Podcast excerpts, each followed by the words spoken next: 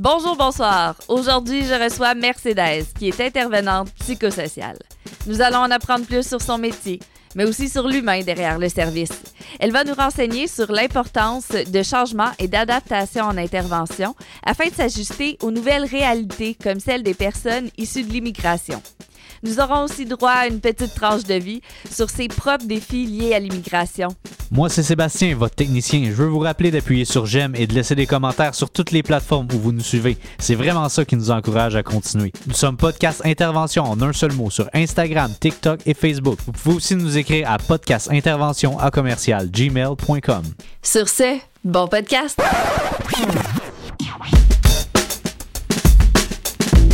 Bienvenue au Podcast Intervention avec Ariane Kim.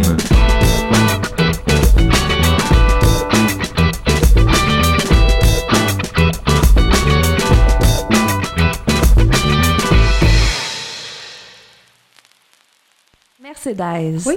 Enchantée. Bienvenue au podcast. Merci pour l'invitation. Ça fait plaisir. Peux-tu me parler concrètement, c'est quoi ton métier? Moi, je suis intervenante psychosociale. OK. Ouais, j'ai étudié un bac par cumul à la UQAM. OK. Ouais, et je travaille comme aide sociale pour les CIUSSS. OK. Ouais. Fait que, qu'est-ce que tu fais? Peux-tu me dire un peu plus concrètement qu'est-ce que tu fais à tous les jours, là, comme... Mais au fond, moi, je travaille dans un projet qui s'appelle les éclaireurs. Ouais, c'est un projet qui a parti l'année passée pour aider les gens qui vivent la détresse psychologique, oui, après la pandémie, pendant la pandémie. Ah, alors, on fait comme... le projet, c'est toucher toute la communauté. On visite les organismes communautaires pour voir si est-ce qu'ils ont des besoins sociaux qui sont en urgence. À cause qu'il n'y a pas beaucoup de services, maintenant, tout est comme saturé. Alors, nous, on essaie d'aller vers les organismes pour voir est-ce qu'on peut aider quelqu'un, oui. Et on peut donner des formations, des ateliers pour les intervenants, pour savoir quand est-ce qu'ils peuvent faire comme des démarches d'urgence. OK. Mais... C'est vraiment, on implique la communauté. On cherche des gens dans la communauté qui peuvent nous dire « Ah, mon voisin va mal, on a besoin d'aide. » Oui. Ah, ouais. Et on force ces gens, on fait la formation pour ces gens parce qu'en communauté, tout on peut s'aider. Ouais, parce qu'au fond, après qu'est-ce qu'on a vécu pendant la pandémie, beaucoup de monde a comme des problèmes de santé mentale, mais il n'a pas assez de services. Exact. Même si on veut faire beaucoup, on n'est pas beaucoup d'intervenants, tout est saturé, beaucoup de monde est en fatigue. Oui, fatigue de compassion. Alors, c'est vraiment compliqué. Alors, on essaie que les gens nous aident, que les communautaires nous aident, et tout ensemble, on travaille, oui. Et on peut faire les gens selon ses besoins, à les organiser, ou voir comment est-ce qu'ils peuvent avoir l'accès à tous les services.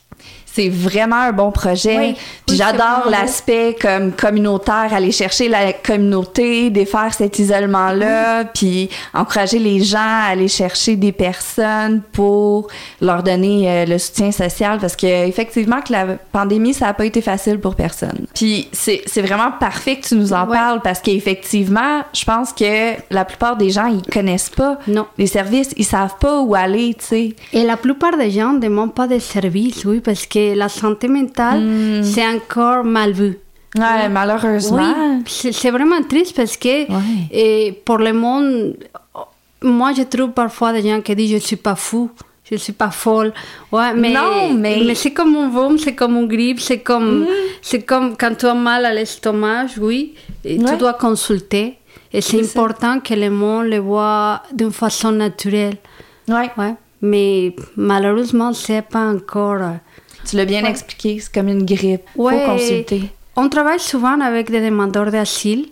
OK. Ouais, et pour les demandeurs d'asile, par exemple, c'est très difficile de demander de l'aide à cause qu'ils pensent que si ils vont consulter, ils vont avoir des problèmes avec l'immigration ou ils ne vont pas être acceptés. Oui. Alors, c'est vraiment comme la peur de... ben oui. de se faire renvoyer parce que s'ils sont déprimés, ça ne marche pas.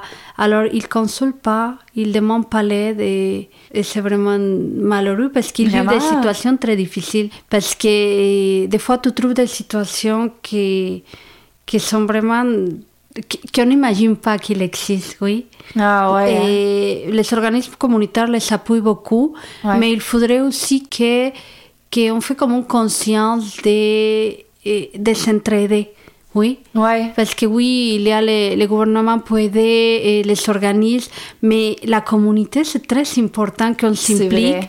Ouais. Mmh. Et c'est un peu comme revenir au passé. Oui, ouais. Quand les voisins se disaient bonjour, quand tout le monde était au courant de ce qu'ils vivaient les autres. Je crois qu'on est devenu comme une société très individualiste. Tellement, oui.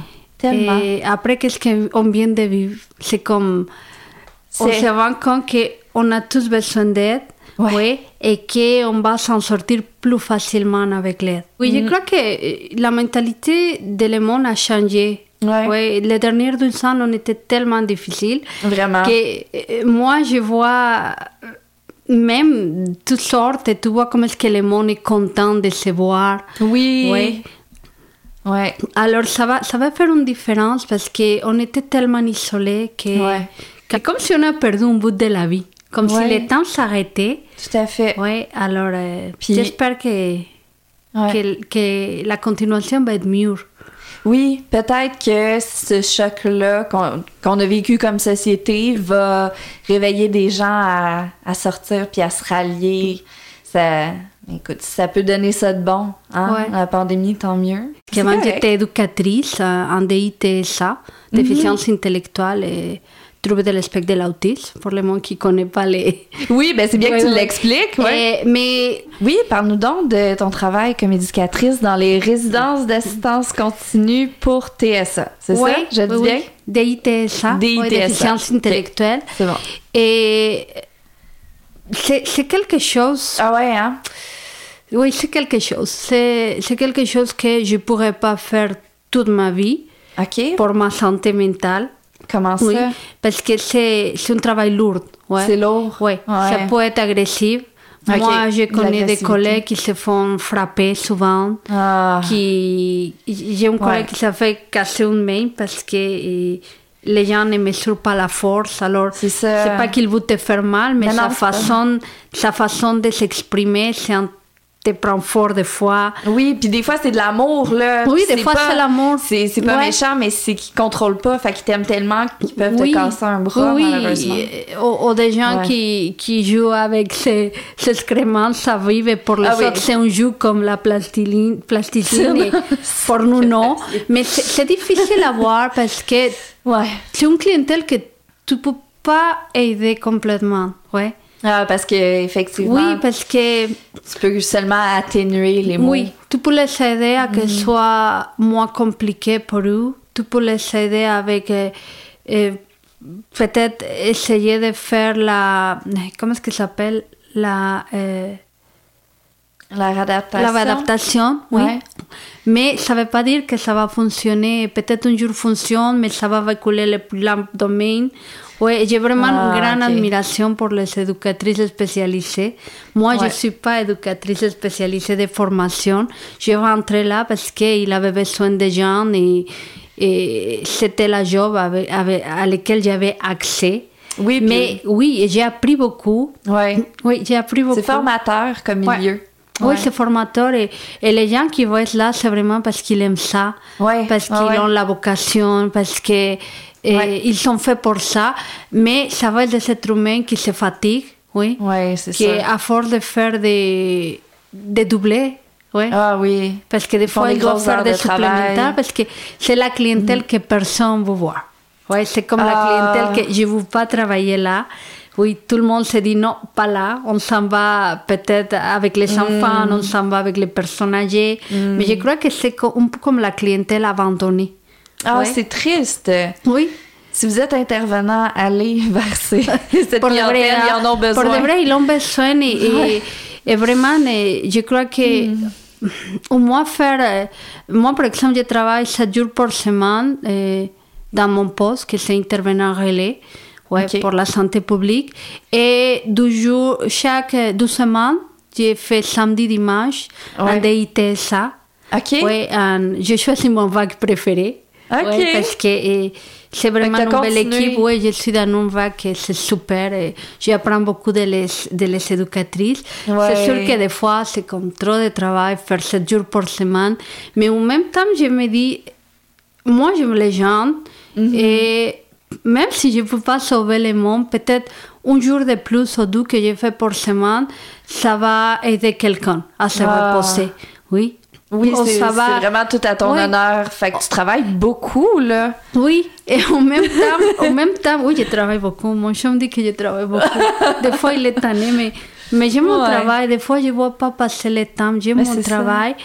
Mais en même temps aussi, je crois que, pour de vrai, les éducatrices sont tellement fatiguées. Mais oui, c'est... Elles sont tellement fatiguées que les donner un coup de main, ça fait du bien. C'est tout à ton honneur. Puis tu dis que t'aimes ton travail. Moi, j'aimerais ça savoir, en général, c'est quoi que t'aimes le plus dans ton travail? En général, toutes les secteurs. J'adore mes collègues. T'adores tes collègues? Ouais. Je suis dans une petite équipe on est maintenant 8 intervenants. OK. Ouais. Et j'adore mes collègues parce qu'ils sont vraiment géniaux.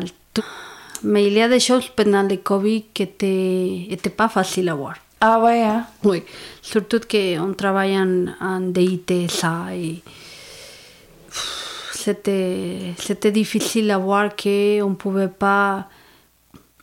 Les gens devaient rester dans une chambre isolée. Ah, ouais. Quand il était en confinement, des DITSA isolés. Oui, pour moi, c'est quelque chose qui a joué beaucoup dans ma tête parce que le monde ne pouvait pas sortir, mais c'était les règlements.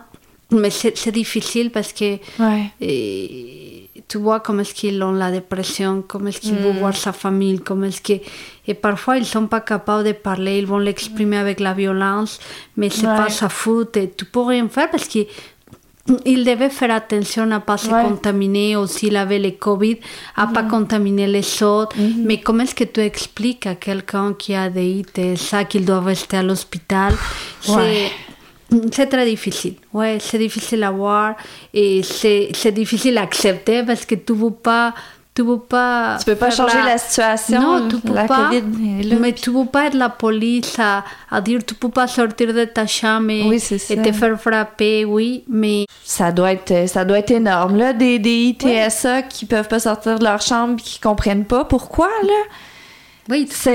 Puis là, des intervenants qui essayent de les aider, mais eux aussi sont dépassés par la situation. Oui. Et tu peux mettre tous les pictogrammes du monde pour expliquer, mais ils ne comprennent pas. Ils ne comprennent pas. Ah, alors, c'est pas drôle. Tout ce que les gens avaient avancé, c'est qu'on reculait tous ces apprentissages à cause de la pandémie. Et c'est difficile. On essayait de faire l'ambiance bonne au travail. Okay, alors, au moment donné, on commençait à faire comme des... On commençait à faire... J'ai travaillé avec une équipe d'éduc et on était vraiment découragés. On a dit, OK, on va faire des choses différentes. Okay. Et on se mettait à danser devant des soussages. On inventait une chambre et on commençait à faire la macarena. Et les gens étaient tellement contents qu'on a vendu qu'on faisait la macarena dans toutes les chambres. On était tellement fatigués. On avait mal les jambes. Oh non! Mais ça fait... C'était vraiment drôle parce que tu nous voyais tous danser la Macarena ensemble et tout le monde riait de nous. Pas, là, non, tout le monde riait de nous, mais en même temps, ça fait comme un peu d'union dans l'équipe. Ouais. Et je crois que toute la fatigue de compassion des gens qui étaient à mon entourage, c'était vraiment une ambiance dépressive. C'était vraiment... On voulait juste que ça finisse. Oui. Ouais. Et tout le monde aime son travail, mais à force de rester plus d'un an à travailler de cette façon, moi j'ai vu beaucoup de collègues qui ont parti. Ah ouais, hein? Et pas juste parti parce qu'ils ont laissé le travail, ils ont parti en maladie, ils ont parti en burn-out. Et c'était pas... Je voyais souvent que le monde critique « Ah, il est malade, il est dépressif. » Des fois, le monde vit de ça, Il ne croit pas, il pense que c'est fake. Mais moi, j'ai vu des collègues s'effondrer. J'ai vu des collègues qui l'ont tellement fort, se mettent à pleurer comme des petits enfants. Et Et tu sais pas quoi dire parce que tu es dans la même situation. Ouais. Tu peux même pas, dans ce moment, coller quelqu'un pour le réconforter. Mmh. Oui. Ça va rester froid et tu peux pas te mettre à pleurer avec lui parce que si lui il part, il faut que tu restes là, que tu peux pas aller l'aider parce qu'il y a aussi les mais les je te dirais que les choses plus tristes pendant ce temps, c'est voir comment est-ce que la santé mentale affecte mes collègues de travail. Ouais, et c'est mes collègues de travail qui, dans les médias, c'est comme ça va bien aller, les super-héros, oui, on est des anges gardiens. Et moi, des anges gardiens, je me disais des fois, oh my god, les anges gardiens ne doivent pas travailler 6 heures par jour, oui. Ah, c'est ça. Alors, c'est comme tout ce qui se disait dehors, à la TV, et qu'est-ce qu'on vivait. C'était pas la réalité. Il y avait un petit clash. Tu te sentais pas comme un ange gardien. Tu te sentais pas comme quelqu'un qui va couler dans le Titanic avec les bateaux. Oui. Alors, c'était difficile et je sais que nous gestionnaires ont fait le possible pour nous aider. Ouais. Oui, on a des primes, on a eu des encouragements, on a eu même des gâteaux à Noël et un souper pour nous dans le reste des hôpitaux. Ah, oui. Ouais. Mais c'est quelque chose c'est que la situation... qu'on va pas oublier. Non, c'est ça. C'est une situation tellement exceptionnelle, là, la COVID. Chose que j'ai vécue quand j'étais jeune. Moi, j'ai eu une vie compliquée quand j'étais jeune. Alors, tout ça que j'ai vécu m'amène à vouloir aider les gens. Et j'ai une amie avec qui j'ai parlé sur pourquoi on aide les gens. Et j'ai dit, moi, dans ma tête, moi, je n'aide pas les gens parce que je suis une bonne personne. Ah, c'est vrai. J'aide les gens parce que ça me donne quelque chose à moi. C'est comme si je m'aide moi-même. Oui. Ouais, c'est gratifiant parce que... Oui, c'est gratifiant. Parce que... Et parfois, le monde me dit, ah, tu travailles beaucoup, comme tu me l'as dit. Ah, tu fais beaucoup pour les gens. Oui. Mais moi, je crois que j'ai fait beaucoup pour moi. Ouais. Ouais. Les gens sont là, je peux les aider, c'est beau. Mm-hmm. Mais je m'aide moi. Quand je fais l'intervention, c'est une façon de m'aider. Oui. De quelle manière ça t'aide d'aider les autres? Parce que ça te donne de la gratification, parce que ça donne la gratification, oui, mais je crois que chaque fois que je peux faire quelque chose pour une personne, je me dis, j'aimerais aimer que quelqu'un le fasse pour moi dans certains moments. Oui. Ouais. Et moi, par exemple, mon père était alcoolique. Ah oui? Oui. Il était guatémaltèque. Je l'ai connu quand j'étais plus âgée parce qu'il était divorcé de maman. Et mon père a tombé à l'itinérance. Ah oui? Et c'est drôle parce que moi, j'aime beaucoup travailler en itinérance. Oui. Oui, parce que je crois que chaque fois que je peux parler avec un itinérant et le faire sourire, je me dis, j'aurais aimé que quelqu'un fasse ça pour mon père. Ah. Oui, mon père s'est suicidé et ça fait quelques années en itinérance. Alors moi, je crois que quand je pars à un itinérant, oui, je l'aide, mais je m'aide moi aussi parce que c'est comme si je pouvais donner une partie que je n'ai pas donnée à mon père. Oui? Ah, je comprends. Ou je peux aider quelqu'un qui est dans une situation semblable à lui. Et ça fait que j'aime mon travail et ça fait que je le fais de la meilleure façon parce que je sais que peut-être cette personne a un enfant qui l'attend à la maison. Ouais. Cette personne a une maman qui veut qu'il soit bien. Oui, et je me dis, ça m'aide plus à moi qu'à lui, au fond. Dans le fond, tous ces petits gestes d'aide...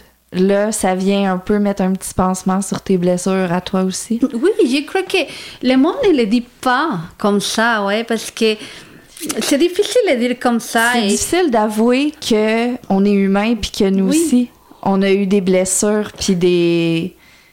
Mais chaque intervenant est passé par des étapes. Je crois que c'est ça. Je vois mes collègues et je parle un jour dans mes cours que je me rends compte que chacun d'entre nous, on a des bobos. Ouais. Oui. Tout le monde. Et le fait de faire l'intervention, c'est comme te mettre ton plaster. Oui, c'est ça. Oui. Alors, moi, je rencontre souvent dans mes équipes de travail des gens qui ont tellement de besoins. Oui. Et ils se sentent accomplis quand ils travaillent, oui. Ouais. Mais, mettons, moi je te disais quand j'arrivais, j'ai parlé un peu de... moi je suis dyslexique et d'historographe. Pour moi c'était un grand défi faire des études universitaires. Oui, surtout que c'est pas malin. C'était terrible. Ah oui, hein? Mais je m'en sortis. Okay. C'était terrible dans le sens que tu vis toujours comme une angoisse de ne pas arriver comme les autres. Oui, je comprends. Tu te sens différent à les autres, tu sais que tu ne peux pas écrire comme les autres, et c'est comme, c'est comme un handicap. Oui, oui, c'est un handicap. Tu vis un handicap tout le temps. C'est. Mais déjà, pas parler la langue, c'est un handicap. Plus l'handicap que j'ai, c'est comme du handicap. Oui, et ça te fait sentir toujours comme, est-ce que je suis capable? Je ne suis pas capable. Mais je crois que c'était tellement grand l'amour que j'ai pour mon gars, que c'est ça qui m'a comme... inspirée à dire je suis capable d'apprendre. Oui, au début c'était juste apprendre pour lui. J'ai fait le certificat en intervention psychosociale et c'était vraiment pour savoir comment aider mon gars. Après ça, moi j'avais déjà fait un certificat en français langue seconde. Ouais, alors c'était mon deuxième. Après ça, j'ai fait intervention éducative en milieu familial et communautaire. Oui, mais dans mon troisième certificat, j'ai commencé à dire « Ok, je suis capable. Si j'ai fait 12 certificats, je peux faire 3, je peux faire un bac. Et maintenant, je pense à une maîtrise, mais bon, ça c'est après. Mais, tu penses à faire la maîtrise? Oui, mais je crois qu'on a tous des problèmes dans la vie, des petits handicaps dans la vie, oui. Peut-être qu'ils ne sont pas visibles tout le temps, mais on a toujours quelque chose, tout le monde, oui, quelque chose qui t'empêche peut-être de faire certaines choses, quelque chose que tu te sens pas à l'aise, mais tu as peur de parler. Je crois que tout dans l'intérieur, on peut vivre ça. Et je savais que j'avais le déficit d'attention et l'hyperactivité depuis que je suis petite. Alors moi, je prends mes médications, oui, parce que c'est important. Mais oui. C'est prendre soin de toi. Je prends ma médication et ma médication m'aide beaucoup. Et le fait que je suis hyperactive fait que je dois être toujours occupée.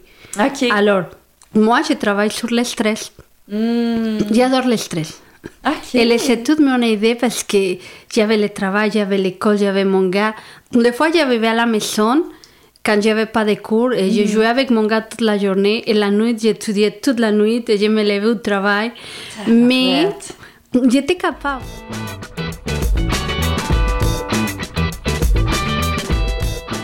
Moi, je vais entrer en intervention parce que je voulais sauver le monde. Je sais que je ne peux pas sauver le monde. Là, je le sais. Oui. Des fois, ça fait mal parce que tu ne peux pas aider tout le monde. Et parfois, tu as besoin d'aide aussi. On n'est pas comme Superman, on est des êtres humains, des intervenants, mais on est des êtres humains. Alors, je crois que pour moi, c'est ça qui m'a fait rentrer en intervention. Mais maintenant, moi, j'aime beaucoup mon travail, mais je crois que je vais toujours comme contre-courant. Parce qu'il y a tellement de choses qu'on ne peut pas changer, qu'il faut vraiment te battre pour te faire écouter, il faut te battre des fois contre le système, parce que c'est comme ça et on ne peut pas les changer d'un jour à un autre. Mais moi, je vois qu'il y a une évolution en intervention. Oui. Ouais. Et ça devient comme plus décontracté. Ouais. On apprend à intervenir d'une façon moins structurée. Et s'ouvrir à chaque réalité parce que maintenant, on a... tellement de gens de tout le monde, avec des mentalités différentes, des problèmes différents, et chaque personne a besoin de choses différentes. Alors on s'adapte chaque jour à l'intervention. Quelque chose qui va fonctionner pour toi, peut-être ça va pas fonctionner pour les autres. Puis, fait que t'as vu un changement dans les façons d'intervenir auprès de différentes clientèles un peu. Mais moi, j'ai arrivé au Canada, ça fait 19 ans. 19 ans, OK. Oui, quand j'arrivais, je ne parlais pas la langue. C'est vrai? T'as appris ici? Oui, j'ai appris ici la langue. Et j'étais comme en contact avec plusieurs intervenants parce que mon garçon a des besoins spécifiques, Alors, il a un suivi et on a passé pour des travailleurs sociaux, pour des psychologues, même les intervenants en immigration. J'ai vu plusieurs. Et moi, je trouve que... il y a comme un changement. Depuis que j'ai arrivé et la façon comme j'ai aperçu toutes les les ressources maintenant, c'est différent. Parce que ça fait 20 ans, il n'y avait pas aussi tant d'immigrants comme il y a maintenant. Il y en a plus maintenant. Alors, je crois qu'il y a une actualité et on doit comme s'ouvrir à la nouvelle... à les nouvelles réalités, à les gens qui arrivent, Parfois, c'est difficile quand on écoute « Ah, mais tu n'es pas québécois. » Ça arrive encore que les gens te disent « Ah, mais va-t'en chez toi. » C'est vrai, il y a encore des micro-agressions comme ça. Mais oui, il y a quand tu essaies de dire « Mais ça ne marche pas comme ça, on pourrait faire des changements. » Tout impliqué, c'est comme « Ici, c'est chez nous, c'est comme ça. » Mais je crois que c'est chez moi aussi, oui. Alors, tout à fait. Oui, je crois que tout va changer. Tout change tout le temps. Et c'est le cas de l'intervention, OK, on change pour s'adapter à les gens, Tu as vu une amélioration auprès de l'intervention? Je ne sais pas si c'est une amélioration, mais je crois qu'il y a une ouverture. Il y a une ouverture plus grande, puis c'est un pas vers l'amélioration. Oui. C'est ça? Oui. Mais... Super.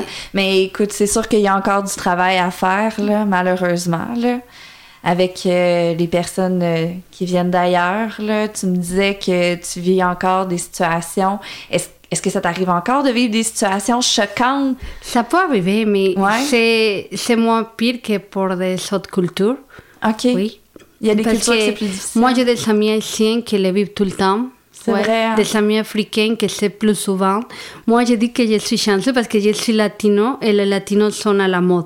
Tout le monde aime le Mexique, tout le monde aime la plage, tout le monde aime la musique en espagnol. Alors, c'est comme ça nous aide beaucoup.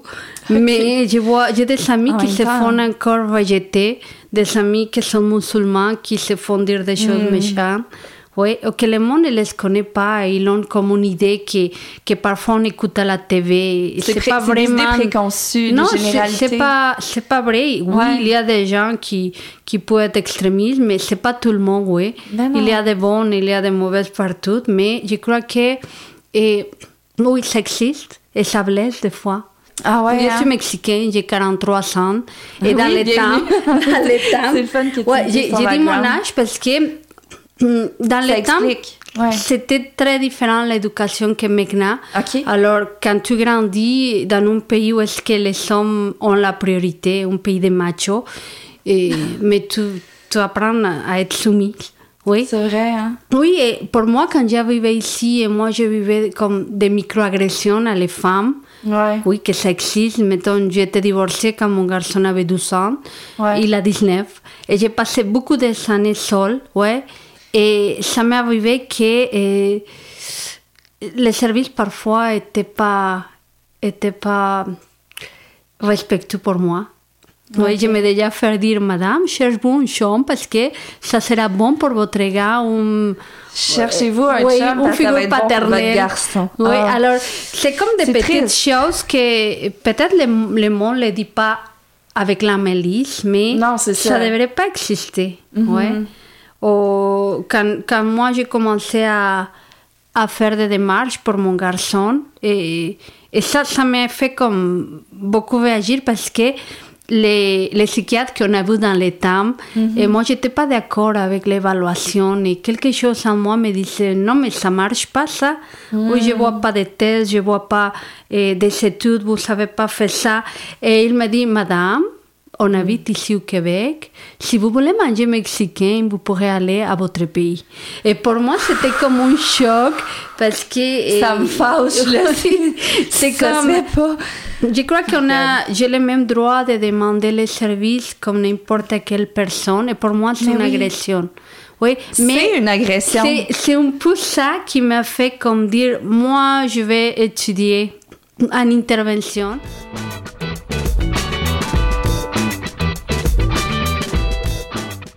Tu arrives au Québec, tu arrives avec deux bagages.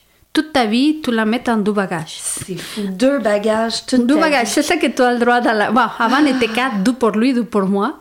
Mais quand même. Maintenant, c'est moi. Mais tu arrives avec deux bagages, avec ta vie dedans. Tu peux même pas amener ton toutou que tu aimes parce que ça prend la place. Tu prends juste le nécessaire et tout va bien. tu laisses ta famille de côté, tu laisses tes amis de côté. Mais au début de l'immigration, c'était très difficile. Et, qu'est-ce que tu as trouvé plus difficile? Le froid, la solitude, la nourriture. Maintenant, il y a beaucoup de restes mexicains, mais au début, non. Ouais. Et je crois que le fait de devoir changer ta vie complètement, parce qu'à mon pays, à mon pays, j'étais photographe. C'est vrai? Pour un journal. Mais excuse-moi, mais c'est génial tout ce que tu nous racontes, là. Je pourrais parler avec toi pendant des heures. J'adore. Fait que t'étais photographe dans ton pays? Oui, dans un journal. Et quand j'arrive ici, c'est comme, qu'est-ce qu'on fait ici? Je parle pas la langue. Ah! Alors, je passais pour les usines. OK. Parce que pour moi, c'était clair que je voulais pas aller à l'aide sociale. Moi, j'avais 24 ans. Et je trouve qu'une personne qui est en santé et qui est jeune, pour moi, c'était comme une obligation, un devoir moral. Travailler. C'est la façon comme je le vois. Je comprends qu'il y a beaucoup de monde qui a besoin de rentrer à l'aide sociale pour beaucoup de situations. Ben oui, mais dans mon cas, c'était comme non, je dois travailler. OK. Alors, je n'ai pas touché l'aide sociale, j'ai travaillé. Mais le travail, ça m'a mené à élever les plumes à les poulets. Les plumes au poulet. Oui, il avait comme le travail. Moi, je suis végétarienne, fait que là, je capote, là. Moi, j'ai panique de ça maintenant. Mais des travails qui, des fois, on n'imagine pas qu'il existe. Hein. Mettre 10 000 fois les boîtes de café dans une grande boîte. Tu fais ça toute la journée. Mais c'est le travail, le ménage. C'est le travail à lequel tu peux accéder. Je me souviens la première fois que j'ai lavé un bol de toilette. J'ai pleuré. Je comprends. Parce que chez moi, il y avait quelqu'un qui venait m'aider parce que je n'étais pas capable de faire ça au Mexique. Oui, le ménage, c'était difficile pour moi et je me trouve ici à le faire. Mais après les années, c'est tellement valorisant. Oui. Parce que ce travail à l'hôtel, j'ai pleuré au début, hein, beaucoup. Mais après ça, j'adore tellement l'hôtel et le travail que j'ai fait. Parce que c'est ça qui m'a permis que mon garçon a une belle vie, que mon garçon peut aller au cinéma, que mon garçon ne m'a rien, qu'on peut avoir un bel logement. Ouais. C'est ça qui m'a permis tout ça. Alors, c'est une belle force que tu as eue de passer à travers ça. Sébastien? Oui, j'ai une petite question. Oui. Parce que tu as dit, bon, OK, t'as choisi le Québec parce que t'aimais la culture, t'aimais un peu ce que ça représentait, ce que ça te permettait.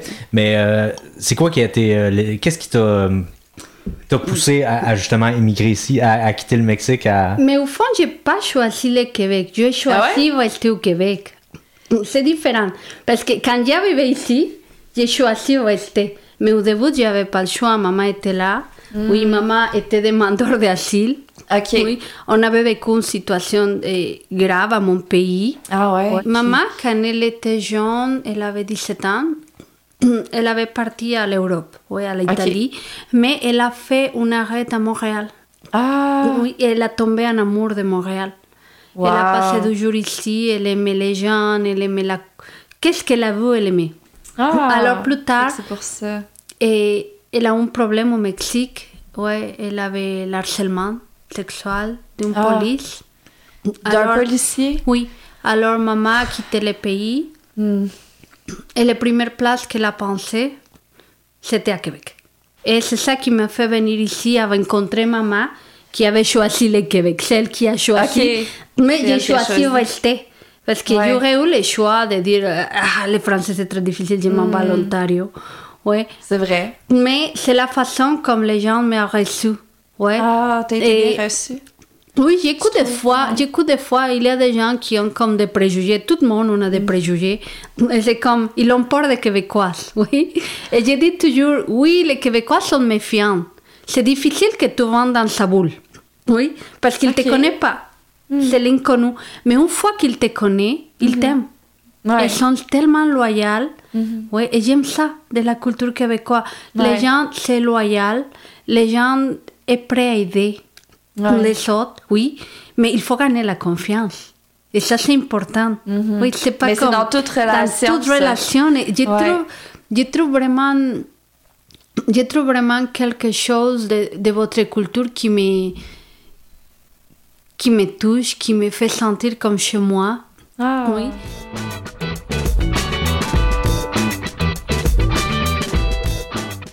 Un vécu exceptionnel, puis à travers tout ça, je trouve que t'as une force énorme, une belle positivité, une belle joie de vivre. Sérieusement, t'es une rencontre exceptionnelle. Je suis vraiment contente de t'avoir rencontrée. J'aimerais ça, est-ce que tu as un mot à dire peut-être à la population qui voudrait aider, un message que tu souhaites lancer? Mais pas juste avec, dans mon travail, je crois que pour la population, je dis toujours, c'est vraiment important de s'impliquer au bénévolat. Ah ouais? Ouais. C'est vraiment bon de faire des bénévolats. On peut aider tellement de gens quand on le fait. Et moi, j'invite les gens toujours. Quand je vais contre quelqu'un, je dis fais des bénévolats. Ouais. Mm-hmm. C'est là que ça change vraiment ta façon de voir la vie quand tu t'impliques. Je sais que parfois, on n'a pas le temps, mais il y a des places de bénévolats qui te demandent 3 heures de ta semaine. Oui, et ça peut faire une différence pour quelqu'un. Ouais. Ouais. Et aussi, moi j'invite les gens à se mettre à la place de l'autre. Dernièrement, on voit tellement de commentaires méchants dans les gens, dans les réseaux sociaux. C'est vrai. Et je crois que c'est juste comme... Peut-être on vit des choses difficiles et tout le monde a comme un manque d'amour. Mais ça ne coûte à rien être un peu gentil. Ou même si tu as des pensées négatives, dis-les pas parce que ça peut blesser quelqu'un. Ouais. Oui, c'est important. C'est un très beau message. Ouais. Que les gens aient un peu plus de compassion, comme toi. Oui, oui, parce que vraiment, un sourire pour sauver une vie, tu sais jamais. C'est vrai. Oui. Très vrai. Super. Mais sur ce, merci d'avoir accepté mon offre de venir parler dans un... C'est un peu gênant, hein? C'est un peu gênant? Ouais. Mais merci pour m'inviter. Très bien fait ça. Merci. Ça fait plaisir. Sur ce... Merci. Merci Sébastien. Bye tout le monde. Merci à toi.